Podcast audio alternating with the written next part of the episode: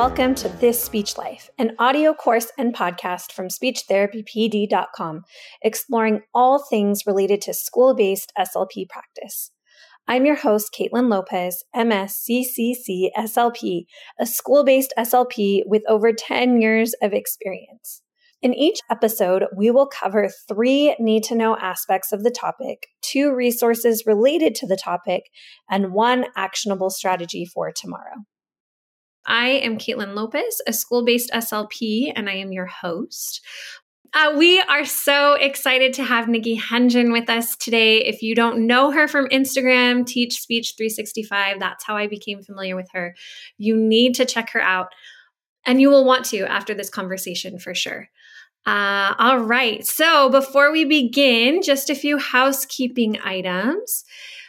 My financial disclosures to report are that I am the host of this Speech Life, the podcast sponsored by speechtherapypd.com, and I do receive uh, compensation for this episode. Nikki's financial disclosures to report is she does have a Teachers Pay Teachers store and she also will receive an honorarium for guest appearing on this episode. All right. So if you haven't met Nikki already or you're not familiar with her, I'm so excited to introduce you to all of her. Her name is Nikki Hunjan. She's been an SLP for 13 years. She spent the majority of her career in school based positions but has recently switched to private practice and contracting into the schools via private practice. She doesn't own these private practices, but she is working for them. She lives in Virginia with her husband and two kids. Her oldest is almost seven, and her youngest is almost I'm going to say 18 months based on the time when she first wrote this. She started a TPT store in 2012, creating speech therapy materials, and it has become something she really enjoys. In her free time, she likes to read or watch reality TV.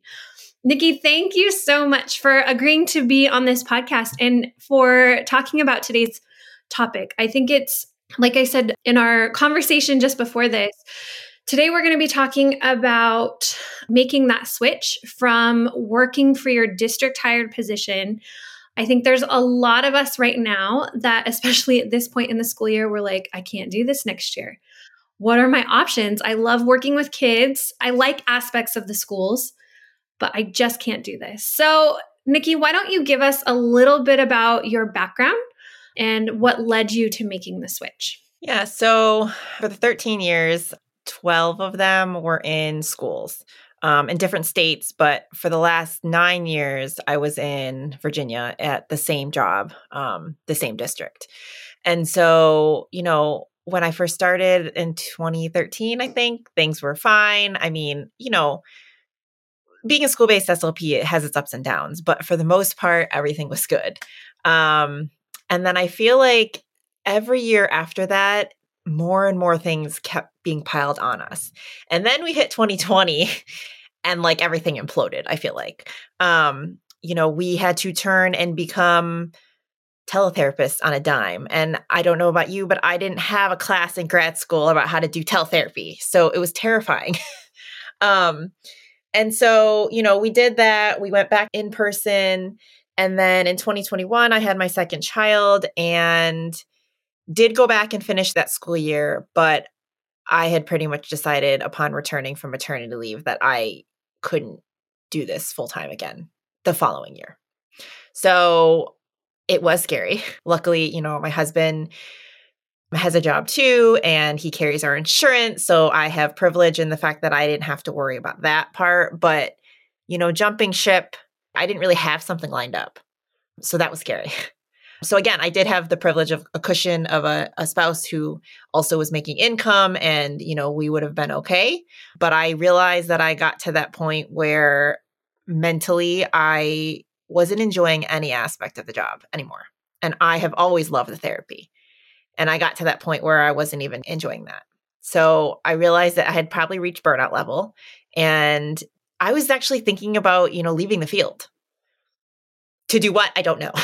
but that's undecided. But anything else to just have a little bit more stress, to have time to focus more on my family, all of that. So, so you know, it was it was a lot. That is a lot. Yeah, that's a lot. I mean, two kids And especially, I know, I don't know how it was like in Virginia, but 2021 in California was still very heavily shut. At least Southern California, I was living in LA County. There were a lot of restrictions in 2021. My daughter was born in 2021, and the majority of my appointments my husband couldn't come to. It still was very like my school district, we were back on campus. But yeah, it was it was a vastly different and I feel like after COVID everything changed. Even though it was back on campus, everyone's anxiety levels, parents, administrators, teachers, and then we were also isolated too. That camaraderie and collaboration on school campuses was gone. And it just felt like for me, and I don't, I can only speak for, you know, my experience. It felt like a lot of pressure was being put on SLPs. And, you know, so you'd be having these meetings about compensatory services or or things like that. And I didn't experience a lot of that, but I know a lot of my colleagues did. And the, the pressure of when we did shut down, I know a lot of my colleagues, before we were even supposed to be really doing teletherapy, were doing teletherapy. I was working in a Title One school, so a lot of parents speech was not their priority. So I completely understood that like it was not high on the list of things that they wanted to do. But I live in a very affluent part of Virginia. So that was not the case for a lot of people. So I have a lot of colleagues that were doing, like I said, teletherapy before we were required to do it and, you know, killing themselves to try to see all these kids and pack it into a, a school day. It was a lot. And then we went back. I mean, we started, it's now it's all a blur a little bit, but we started 2021 in person 21 to 22 22 we started it back in person because that was the year my son was born. So we did start in person i remember that. Um it was the year before that we started virtual and then sort of went back in person. I don't know what you guys did. Well we were we were the only district that i know of in la county that we went back october 2020 wow yeah. And it was parent choice. So that was also really hard because you had hybrid. You had, you know, some kids on campus and some kids at home and but then we were not allowed to mix cohorts. And so scheduling already is a nightmare. it was like I don't even know. So, you know, it was it was wild. It was wild. Well, and I think, you know, I loved the school position because, you know, you get your summers off and which is great theoretically when you have kids because especially when they get to be school age like you can go and ha- do vacations and stuff but it got to the point for me that it was like that's not even worth it anymore to me. I would rather work through the summer and have more work life balance if you will than my 10 months out of the year just be so stressful and insane that I can't even, two months is not enough to recover that's where I was I was getting to that point. And like I said, I, I had reached the point where I wasn't enjoying anything. And you know, were all my kids still being seen? Yes. Was I still making relationships? Yes. Were the meetings happening? Yes. I was still doing my job. But mentally, I was not there. And I was like, if I'm gonna work for the next however many years, I have to make a change because ultimately I can't be this miserable because my kids need a somewhat happy mom. to to you know to be with them and it's not fair to them you know so so that's why i ultimately decided to switch um, like I said, I didn't have anything lined up. I had kind of some leads, and I did actually want to go back to teletherapy. That was a big draw for me. I liked doing teletherapy. Surprisingly, when we were doing it, I liked it. I was scared to death of it in the beginning, but I liked it. You're at home. So I knew that the trade off was I could mm-hmm. still do, if I switch back to private, you know, private practice golden hours are that three to seven after school hours because those that's that's the moneymaker. And mm-hmm. so I talked to my husband and I was like, you know, this is the trade-off. I, I'm gonna have to be working those hours, which means we're gonna have to be doing a little bit of juggling with the kids. So that's been interesting this year because I do work three days a week in the afternoon. It varies on what time I work until, but I do still get to put the kids to bed it's been a little hard i think mainly because my son is he's almost he's like 17 and a half months old now my daughter who is now seven she's more self-sufficient in it and it's easier for her but it's hard with my son being the age that he is and the fact I'm in the basement working and I can hear everything that's happening upstairs. And so certain times I'll be like, you know, what, what is that cry? Like, is he hungry? Is he, cause I'm mom, like I can, I know those things more than, you know, and my husband does a great job. Like he, the kids are fed, they're, they're, they're fine. But oftentimes too, he has to go back to work cause he, he teleworks too. So if he spends like two and a half hours watching the kids in the afternoon, that means that when I come back upstairs, he's got to go back to work and finish some things. So it's be- definitely been a juggling act. I'm actually changing jobs. Right now, I'm working four jobs, four different jobs. I don't recommend that. To everyone listening, do not do that to yourself. But I knew that I would have to kind of piece together things just for this year because it was just kind of, I was jumping out of one pool into like another. So I've had more I, I, guess quote free time but as you know if you're working i'm contracted into two different school districts so i'm actually seeing high school kids via teletherapy Monday and Tuesday mornings. Surprisingly, I haven't seen high school kids since my CF, which was what, 12, 12 years ago. And I was a little scared, but they're great. I, I kind of miss that age. You can have adult conversations and the kids are great. I do have a facilitator that, you know, calls them down and sits there and makes sure everything is okay. Um, but the kids are great. And I've actually really enjoyed switching to this age group, which I was a little bit surprised about you have to stand on your head way less than you do with younger kids. And especially over the computer, like you know, if you if you work with elementary preschool kids on the computer, you have to like really work hard to keep their attention. Um so yeah. It's it's been a change, but it's been a good change. Again, I'm making a change to hopefully only have one job next come come um August. And I knew that, you know, figuring out what I wanted, how how I was going to make the work life balance work. And I know that's kind of a myth. There is really no work life balance. But we've decided the best thing for us is me working 3 days a week. That means I'm home with the baby 2 days a week.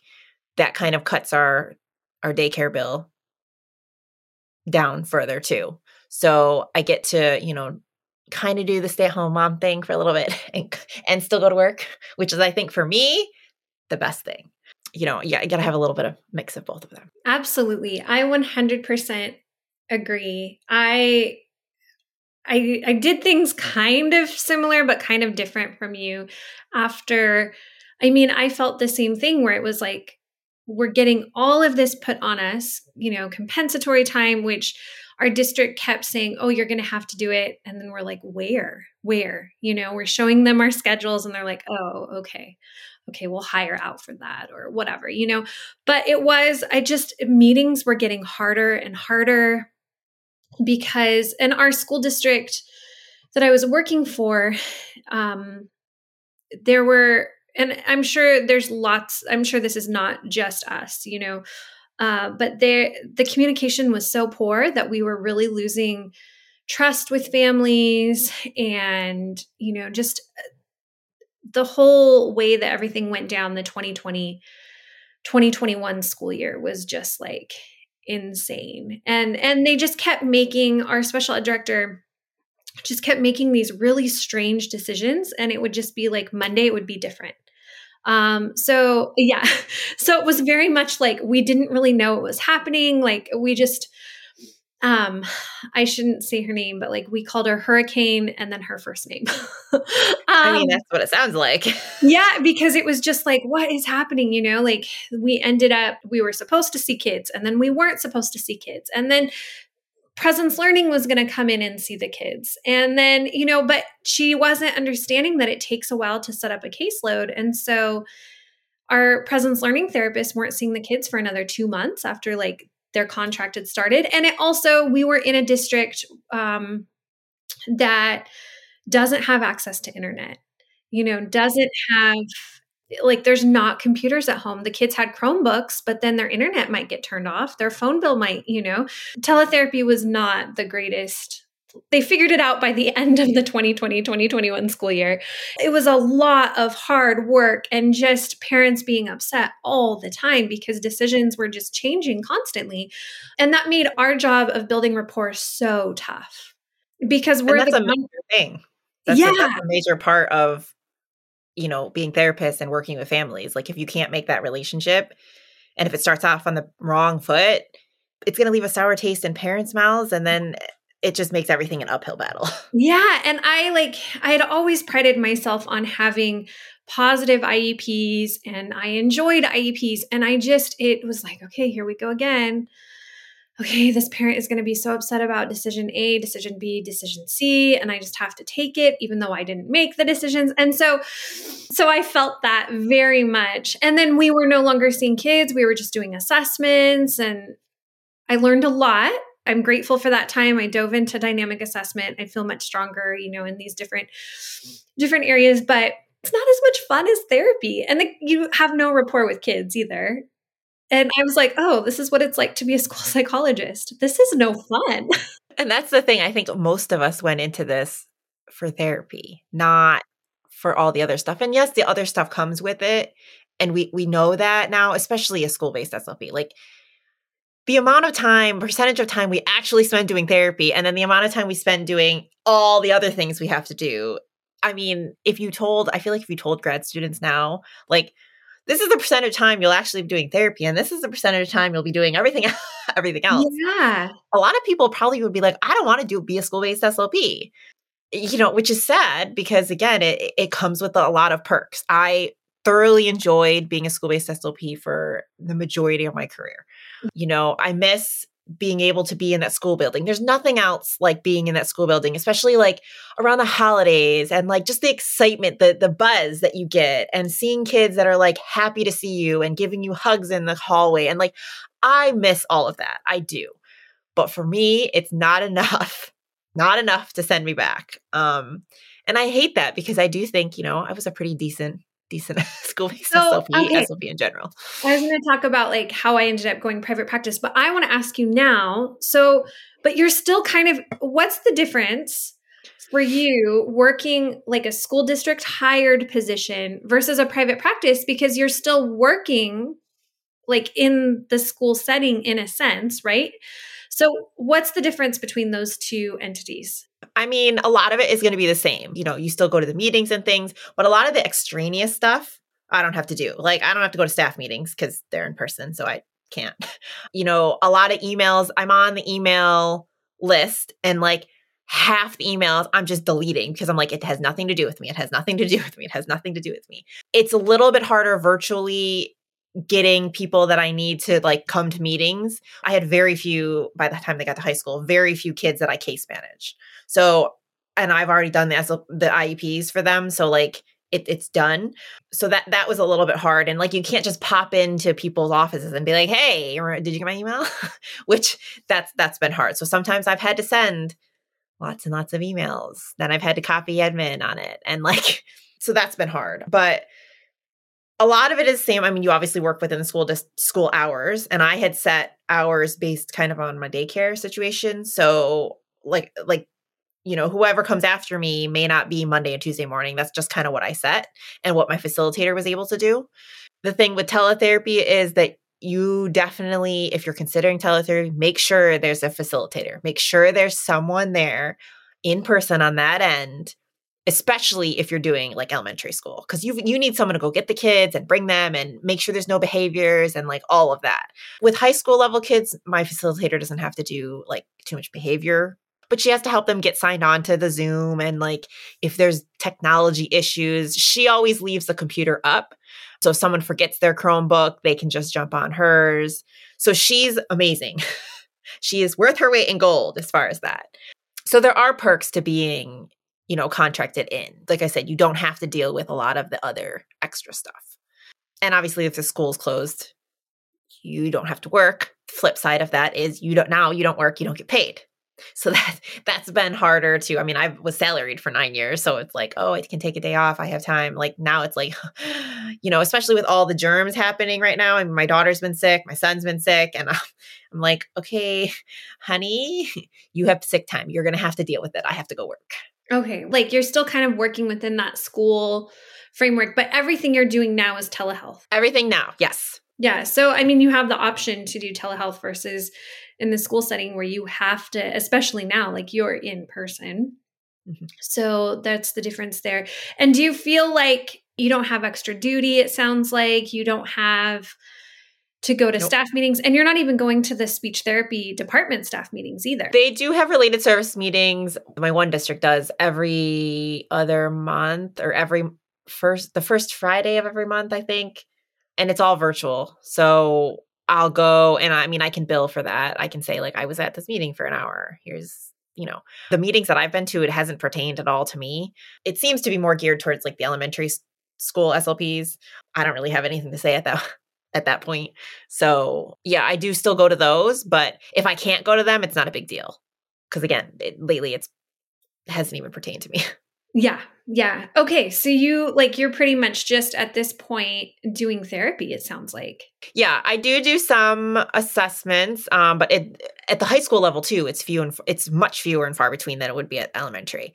Um I just started a new job that's based out of Texas that I probably will be doing some assessments at some point um cuz it's an elementary school, but I, you know, high school level, there haven't been too many. Um, I think by the time they get up to that grade level it's you know and especially if like they're seniors like you're not going to test them because they're graduating unless there's some big reason to test them you're not going to test them um so it's it's far less in some ways stressful because there's not a lot of assessments are you taking advantage of the certificate tracker not only does it store your certificates from all of your evidence based and practical courses from speechtherapypd.com, but you can also upload certificates earned from other CE providers. It's the easiest way to store and keep track of your CEUs. Just another perk of membership you're just doing therapy, it sounds like, for the most part. There's assessments sprinkled here and there, but nothing like at the elementary level. I, the week before spring break, I got 11 referrals because it was their second round of MTSS. 11. Well, and it was also the preschool teacher didn't realize I was on campus. So I ended up uh, I'll just go through my story like super quickly. I so my daughter was born. I wasn't ready to work full time, and in California, I could not find a school job that was part time. We've always had such a huge need in California that they're not going to waste their equivalents on part time. They're out there, but they're just hard to find. They don't advertise them. Anyway, so I ended up going and working for a nonprofit clinic, and I loved it. And then that same year, my husband is working for a university in our area. So he was on the school schedule for the first time ever. And I was not the first time ever. Last summer, I hated it. He got to stay home and play with our daughter, and I had to go to work and play with other people's kids. Like, just killed me. And I mean, I went back full time. And in California, clinic based work, you make not nearly as much in the schools the benefits and everything in the schools, it just was like, you know what? This will give me better life, work life balance if I can go to the schools. And working that year in that school district where like everything changed, like my boundaries got so strong. They had never been so strong before. And then after having a child too, I feel like not that it's a luxury to take work home, but like, no, I leave work, I put on a different hat. And then after that, like, I'm too tired. I go to bed when she goes to bed it was like, okay, this is just the way it is. But I do feel that crunch now of like just all the things that we have to do, you know, where I tend to be much more involved in the MTSS process than other SLPs in our district. We don't have to be. But teachers are not speech therapists. They don't understand, at least the teachers at my particular school, they can't just watch a, a peachy, speechy video and have their kids do things. They just are, are not not wired that way. So I'm a little bit more involved, but but it's crazy if you think about what school-based SLPs have to do. They're involved in the MTSS process. They're involved in the assessment process. They're case managing IEPs. They're doing therapy. Nobody else at the school has that much. Nobody. Yeah, and we're often lumped into teacher salary scales. Yeah. Which is nothing against teachers. Our jobs are completely different. you know, I mean, even school psychologists, they don't have a caseload. They don't case manage IEPs. Like it's a different job. so, yeah, no, I've always thought that I wish ASHA would just have this thing that we have to be put on different scales. yeah. And luckily, here in Southern California, I want to say about I don't know. My brain is like totally gone after having a child. like full disclosure, I'm pregnant with my second, so it's like whatever brain I did have like is, you know, Just- yeah. But I want to say like 7 8 years ago, they did start putting SLPs on a different salary scale in Southern California. Not every district, but most districts, and that made a huge difference. At that last district where I don't work for them anymore, but the district where it was just so incredibly like chaotic. There was only 10 of us that were district hired. The majority of the SLPs were contract even before she let all the contracts go and just went with presence learning. It's a notorious area that people don't want to work in, but I don't uh, people are people. Like it's not a crime to be poor. But anyway, so that's why there was so few of us, we think. And they did raise the pay scale, and it was one of the higher ones in Southern California. But all of us at that end of the year were like, you could pay us $20,000 less to not have to deal with this stress, and we would take that job in a heartbeat. it's the stress, the going home. So, as someone who, full disclosure, I have anxiety. And at my school, which is the reason I stayed at my school for a very long time, we didn't have very many meetings where we had lawyers, advocates, like really intense meetings. I do not do well with those meetings. Can I hold my own and fake it? Yeah, but I will have dreams about those meetings. I can't, it's very hard for me to handle those situations. And like I said, at my school, we didn't have very many, thank God. But the ones that we did, I mean, I still have nightmares about things that were said during meetings and and things. And I know again, we're in a very affluent part of Virginia. I know some of my colleagues have those meetings like constantly. And I am like, I do not know how you handle that because I I would probably have to be on medication.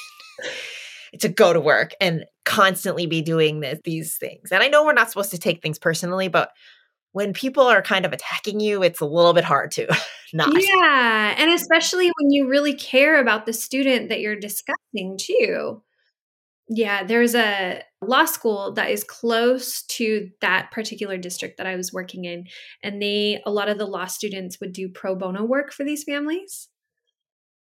So I worked for them for two and a half school years. And the first school year, we had no hot meetings. I mean, everything. And then, you know, if you don't communicate with parents, you're going to have hot meetings.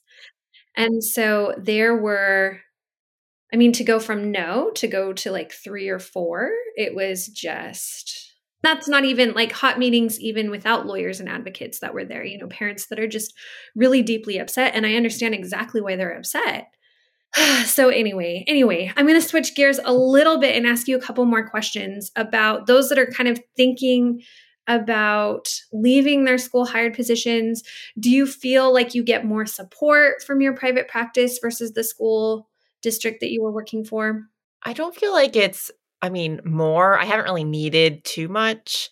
Initially, like starting with a new district, of course, the one is it's still in Virginia. So I just had to kind of learn. I knew all the Virginia like laws and things. I needed to learn like their IEP system and like how that district did that things. Cause it's very surprising to me how when you go to different districts, they call things differently and like so like a reeval is not called a reeval in some places and and and things like that. So so I don't think it was necessarily more or less. I mean, I don't need help with the therapy. Like it's I got that. So I think, you know, private practice owners have more theoretically more time to to give you more help and then my boss for the one the high school job she actually also works via teletherapy in the same district so she knew what was nice was that she knew all the policies and stuff. So if I had a question policy wise, I didn't have to bother someone in the district. I could just text her and be like, hey, just verifying blah, blah, blah. And she'd be like, yeah, it's fine. I mean, and again, thinking back, did I really need support in the schools? Not really. I mean, I I was at the same school for nine years, like I said. So I knew my kids, I knew my families. I didn't really have, I didn't really need too much help. If you're a newer SLP, you might need or want more. And I'm the type of person like if I don't know something, I'm going to ask, you know, because I don't want to screw it up and be, you know, from district to district things can change and you want to make sure you're doing things by however they do it. So yeah, I think it depends on what kind of support you need and how much support you need. Okay, sounds good. And you know, you're teletherapy, so it's not like you have a huge materials budget necessarily? None, none. But again, I mean, I had a bunch of stuff already from te- doing teletherapy before. I make things if I need it, and there's TPT. So yeah, you know, I mean, I have a whole list. I have a whole um, big, huge boxes of materials that I'm not using right now because I'm yeah virtual, but um, they're sitting in my basement taking up space. um, and then you you've mentioned that you've worked for four jobs and you've got two different districts, one in Texas that you're going to be starting soon. How did you find these contracts? Did you find them? Did they find you? Somebody who might be wanting to make that jump, what do you recommend for them? So both of them I actually found via Instagram. It's people contacted me or I happened to see a job listing. I did join a couple telepractice Facebook groups. So that's always a good option.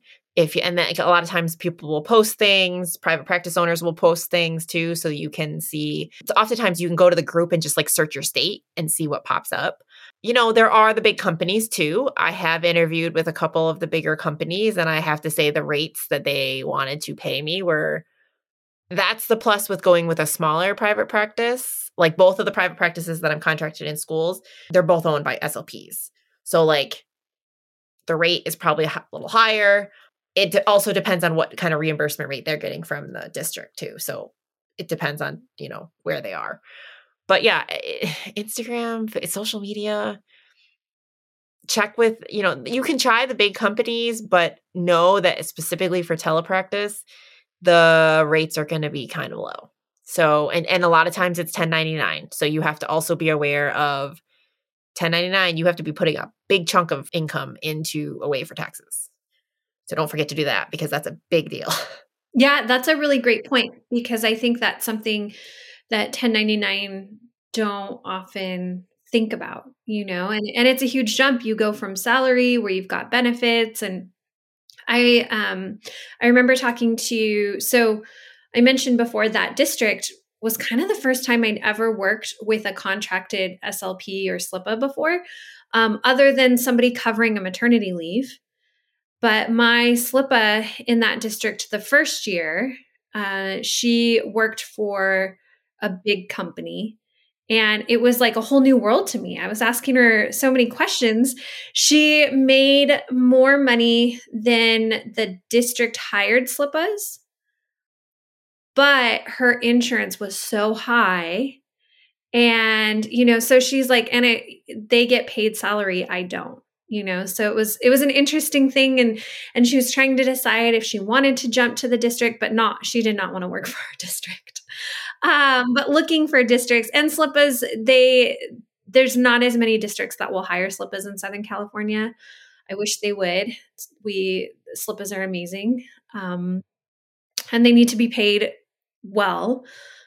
They, you know, they go, they are have bachelor's degrees and they are they're professionals as well. But anyway, um, so I talking to her was really interesting, and then talking to one of the presence learning therapists that I was working with as I was assessing a student, um, she was telling me how much they that how much she made, and she wasn't living in LA County, so it was doable for her. But I was like, oh, there's no way, because I thought, well, maybe I'll just go work for Presence Learning. Like all they do is therapy and annual IEPs, and that's it. And even then, like they aren't really doing them because uh, the communication on our side to their side was super weak. Um, so they weren't really sure what they were supposed to be doing, but they were just doing therapy all the time. And I was like, that's awesome. I get to stay at home. Like, and then she told me how much they were making. And I thought, oh, it's really hard to do in Southern California. You know, Northern Virginia is not cheap either. Yeah. Um, so and I think that's a trade off. Like you, you have to be looking 1099 versus W 2. A lot of the private practice, you know, unless you do your own, make your own private practice and contract into the schools, which I never wanted to do because I already have a business and I just it was another level of like mental energy I couldn't I didn't have the bandwidth for. Um but the 1099 versus W2 and the whole like there's not a lot of safety nets as far as, you know, you don't work, you don't get paid. If someone no shows um I mean unless they didn't cancel beforehand. I mean everyone has their own policies on that, but you know, oftentimes, you know, if they cancel, we're going on vacation, they cancel a week ahead okay, that's fine, but you're, you know, you're not getting paid for that. Right. Um, so there are pros and cons to it. Usually 1099 rates are a little bit higher, but then you have to figure you have to take out a, a large chunk for taxes. Um, or not, and then you have a nice surprise come tax time. and no one wants it. Yeah, I think that's a great thing to think about. Um, because I think especially if you're a new grad, you see that higher the higher you know salary pay or um, hourly pay and you're like oh man this will be fantastic. And then it like you like you said you either have a surprise at tax time or that child doesn't show up or that was like the hardest thing. Luckily the clinic that i worked for that year after my daughter was born they did pay us for no shows uh, because they knew and it's owned by physical or not owned it was founded because it's nonprofit it was founded by physical therapists so they understand like you always have reports that you're writing you always are catching up on your notes. So um you're you know you always have progress reports so use that time for that and then if like you don't have time for something go clean toys go put things away. Um, so i was really really really appreciative appreciative of that. But but yeah it's it's a whole different world outside of the school setting with that salary and that, oh, my whole group is sick today. Okay, great. I'm going to take this time to do this and not have to think about not getting paid. Exactly. Exactly. Yeah. So there, yeah, you have to, there's a bunch of different things you have to weigh, but I guess that's like with any job. Yeah. Yeah, absolutely. Absolutely. But you're finding a lot of joy just in being able to focus on therapy with your particular setting. I am. I think I've reclaimed some of the joy. I've started to, you know, enjoy therapy again. So, and I knew like I probably would if I had took some of the mental load off. Um, so I'm glad because I was a little worried. I mean, I really was considering like again, I don't know what I would do, but I I was like I don't know if I can do this until I retirement age. Like I definitely am not going to make it in schools until retirement age, but I don't know if I can even do this in general until retirement yeah. age.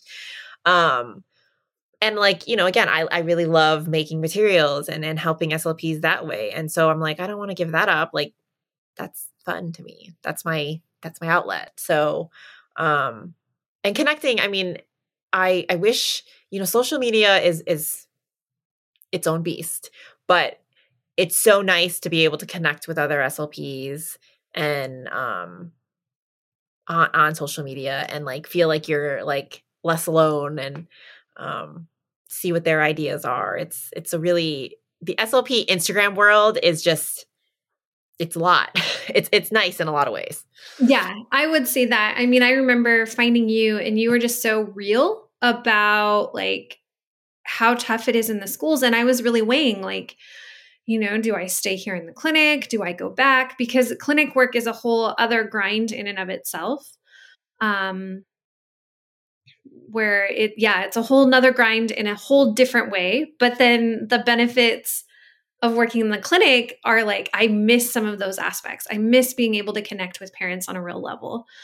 Um so it's yeah but I, I i do remember thinking like well maybe i'm not set out to be an slp and then your post about like hey, have you, any of you ever thought about leaving the field before? Like, it's okay. And I was like, oh. Yeah. And that's the thing. Like, I, you know, early days of starting that account, I wouldn't have ever said that. Like, it's, it's only been in recent years where I'm like, it, it's okay to not have it be rainbows and kittens. And we need to actually show that it's not rainbows and kittens all the time because it's not.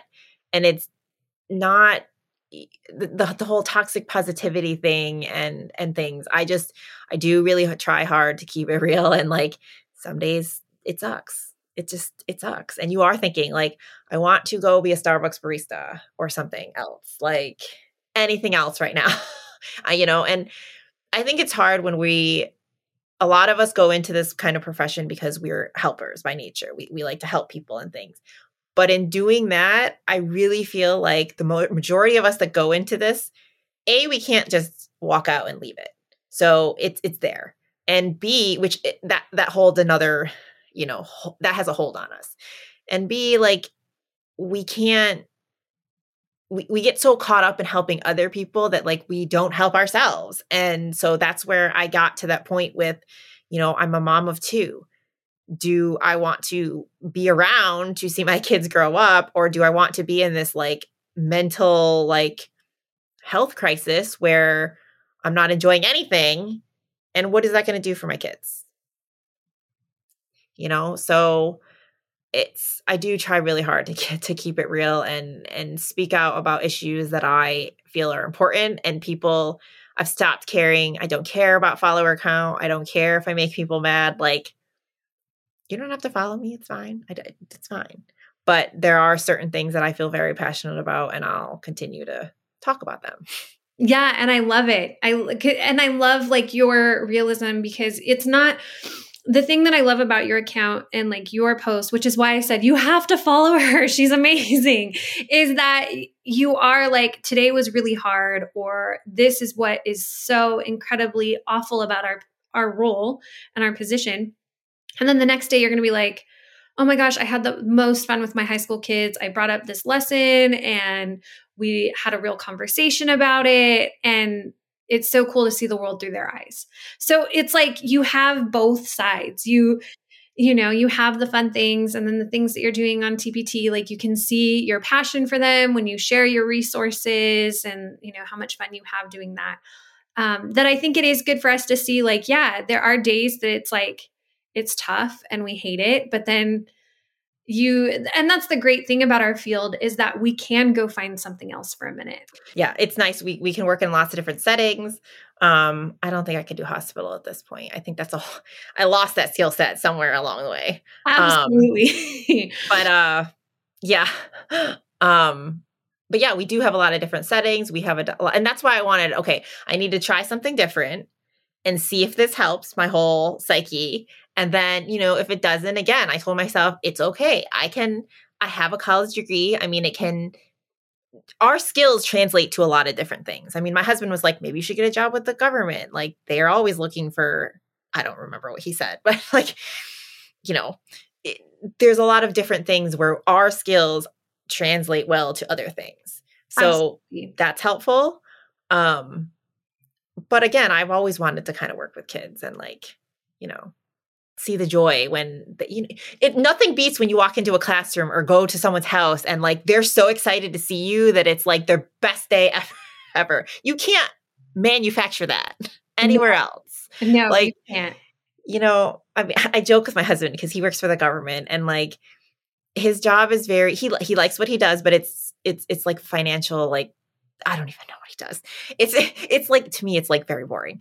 Um and but I'll be like you know, while our, our, job doesn't always pay us a lot and it doesn't I don't think we are paid what we're worth and and and things like that. He's like, but at least you're like fulfilled at the end of the day most days. He's like, I am not. Like it's it's, it's, it's not like fulfilling. You do know what I mean?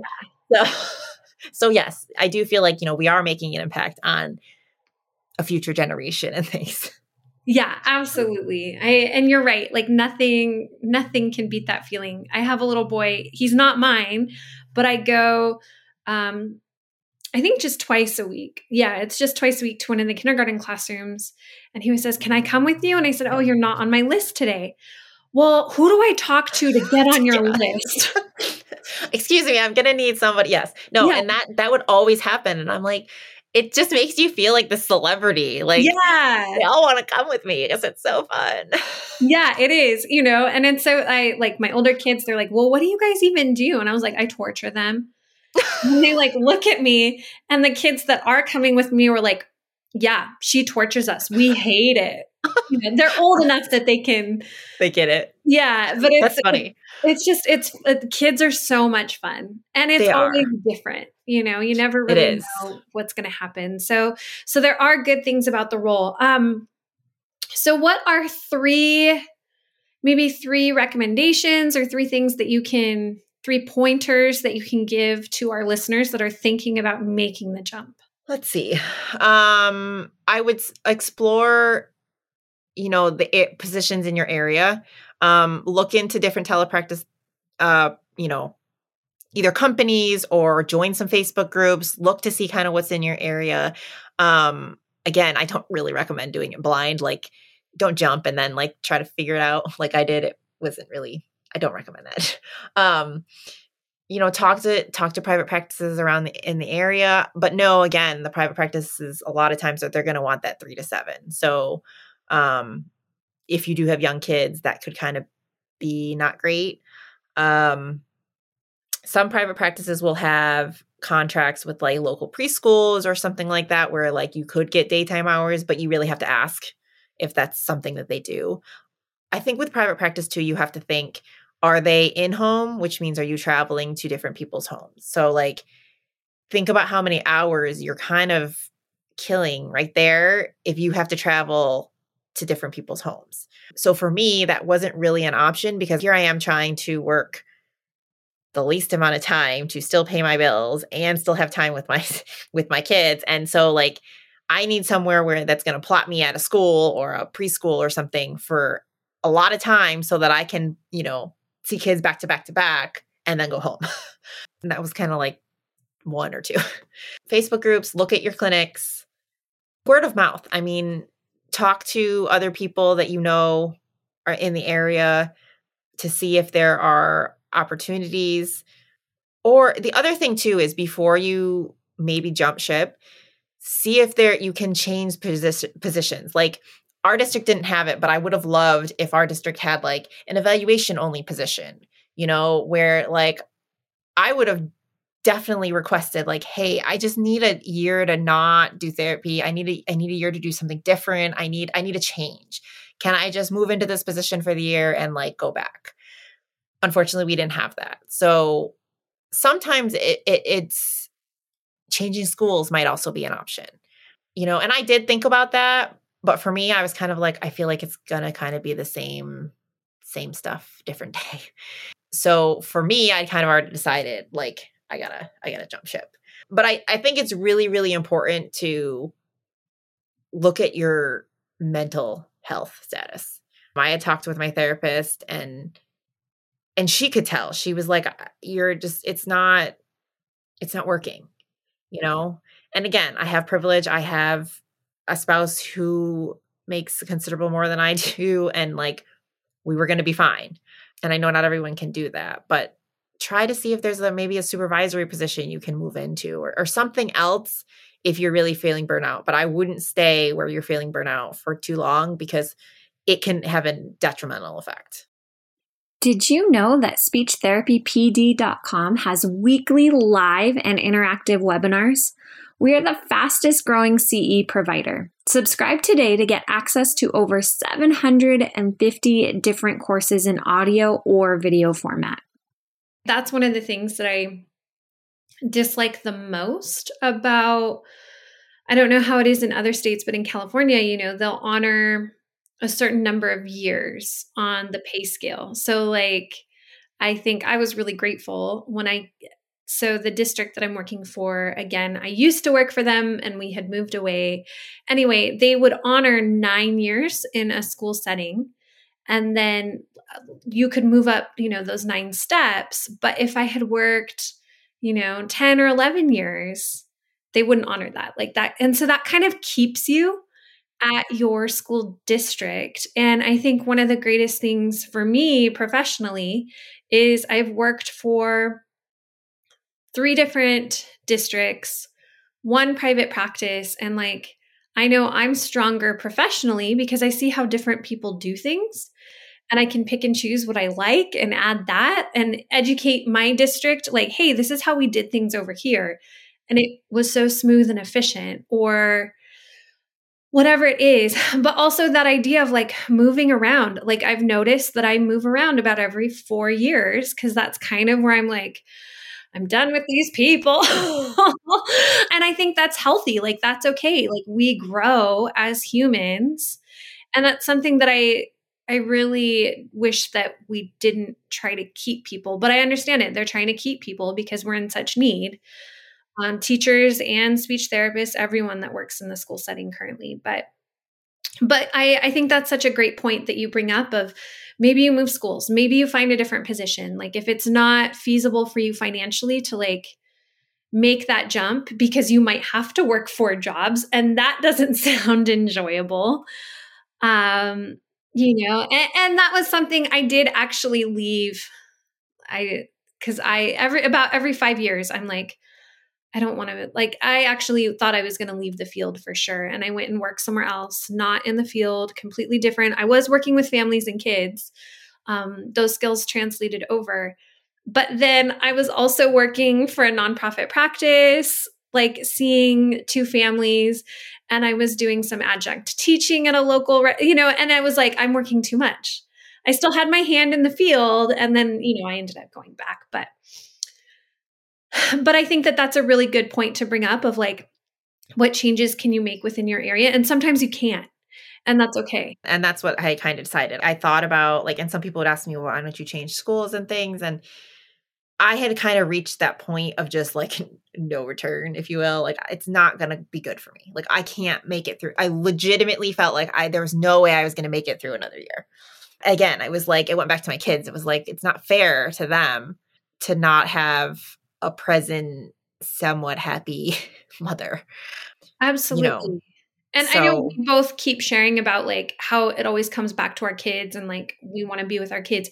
Even if you don't have kids and you're not happy, it's okay to like not quote unquote blame, oh, I need to be home and be with my kids. Like it's quote unquote to be like, no, I want to like we don't work to live, you know, or we, we or live to work. I don't know. You know what I'm trying to say. Like it's okay if you don't have kids, you don't have a spouse you know, it's okay to say, like, I want to have time to go do the things I like to do after work. And if you don't feel that, that's okay. Uh, I mean, that's not okay, but it's okay to like put an end to it without a quote unquote, you know. Yeah. And your happiness, I mean, life is too short to be unhappy. Kids or no kids, like, if you're finding that your quality of life is not great for an extended period of time, then it's not great and there needs to be change. I've left jobs before I started this district. I left a job every year because things were not good. You know, I've had to start over and starting over is scary. I'm not one, I'm not good with change. It's anxiety provoking, but like ultimately it's just kind of what needs to happen. And change betters you and it's a good thing sometimes. Absolutely. Absolutely. I really appreciate. So I usually follow this conversation is a vastly different conversation than ones that I typically have. Um, but I usually follow this kind of three, two, one, like three things we need to know, two resources, and one actionable strategy. And all along the way, you've really shared those things, like the three things we should think about 1099 versus W 2, how to find a job, how to make sure that like it's working for you.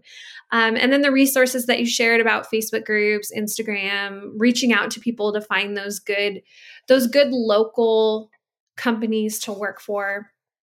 And then your actionable strategies too about like, okay, what are the changes I can make now?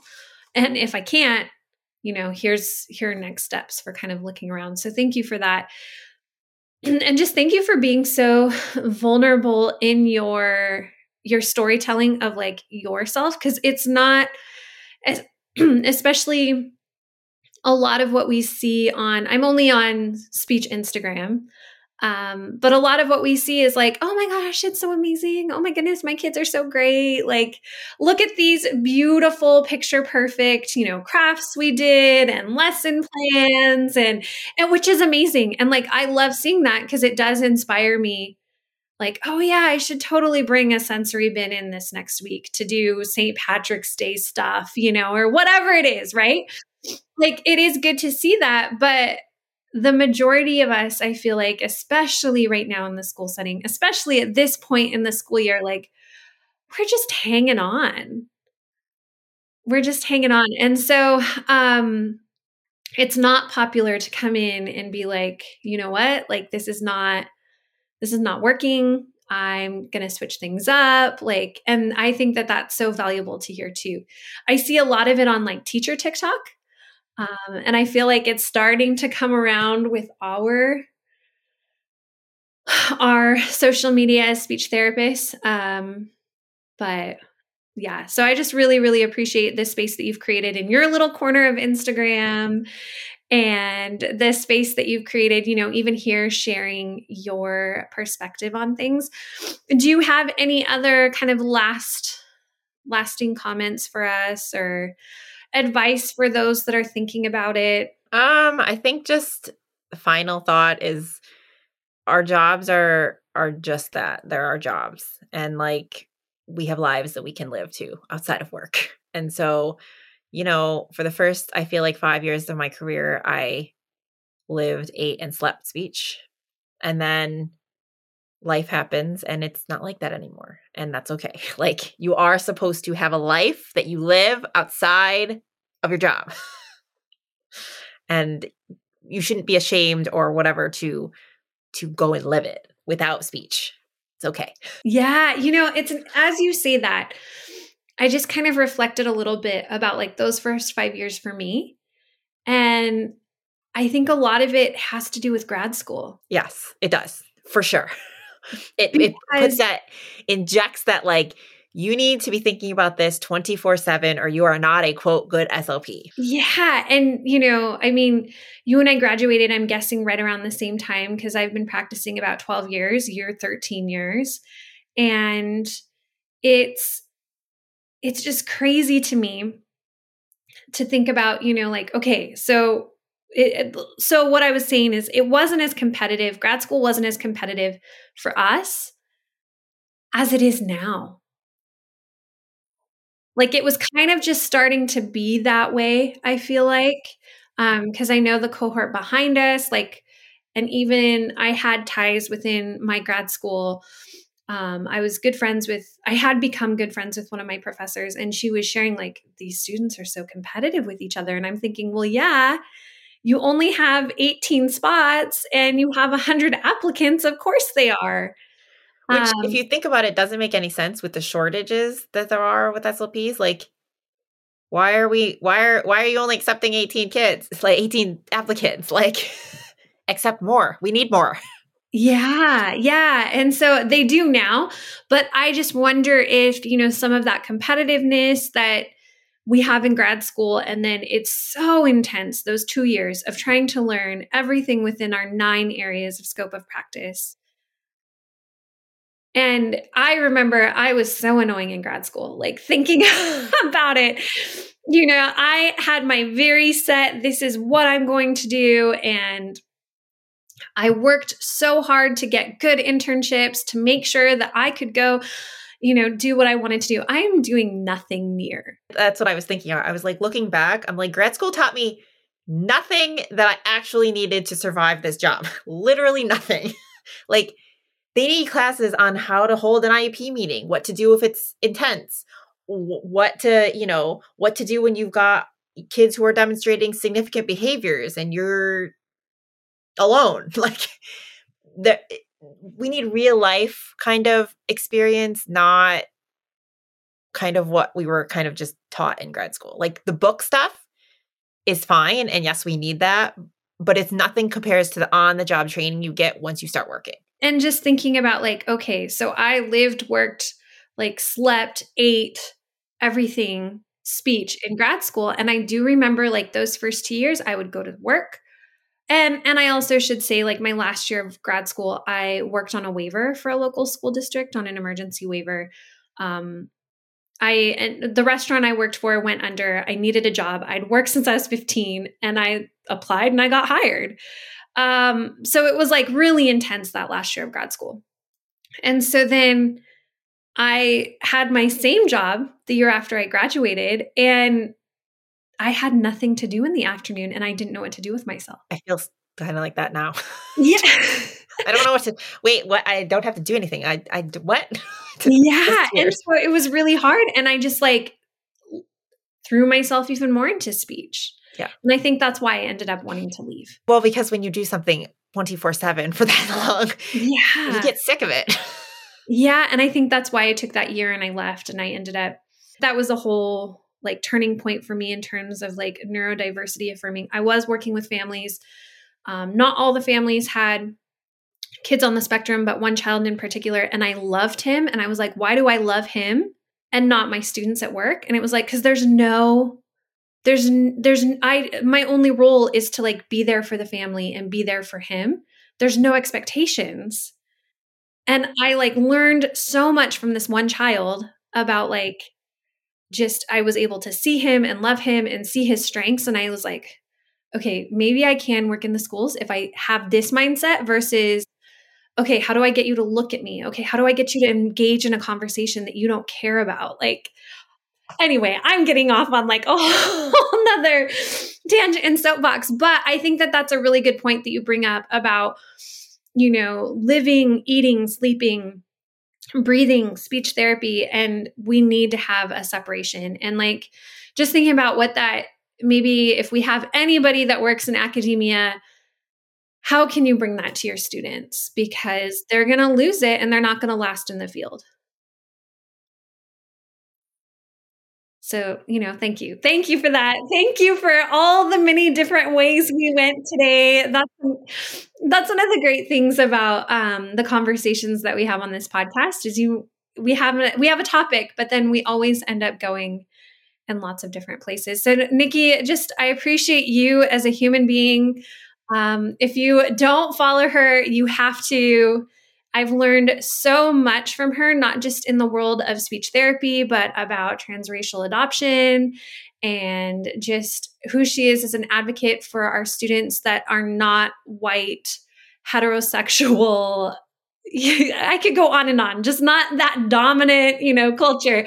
I've learned so much from her. Um, and I, I hope that you all will give her a follow. Teach Speech 365 um, if they have any questions or want to connect with you, what's the best way to do that? Uh, you can DM me on Instagram or my email is teachspeech365 at gmail. All right. Thank you. Thank you. Thank you, Nikki. And I hope you have a great rest of your week. Everyone, thank you so much for joining us and listening today. Each episode has an accompanying audio course on speechtherapypd.com available for 0.1 ASHA CEUs. Use the unique coupon code for listeners of this podcast, LIFE20, for $20 off an audio course subscription. Audio course subscriptions give access to all existing and new audio courses from speechtherapypd.com. Again, use the code LIFE20 to access more than 200 hours of audio courses for $59 a year. Visit speechtherapypd.com slash life for more information and start earning CEs today. Thanks for joining us at This Speech Life. Remember to go to speechtherapypd.com to learn more about earning ASHA CEUs. We appreciate your positive reviews and support and would love for you to write a quick review and subscribe.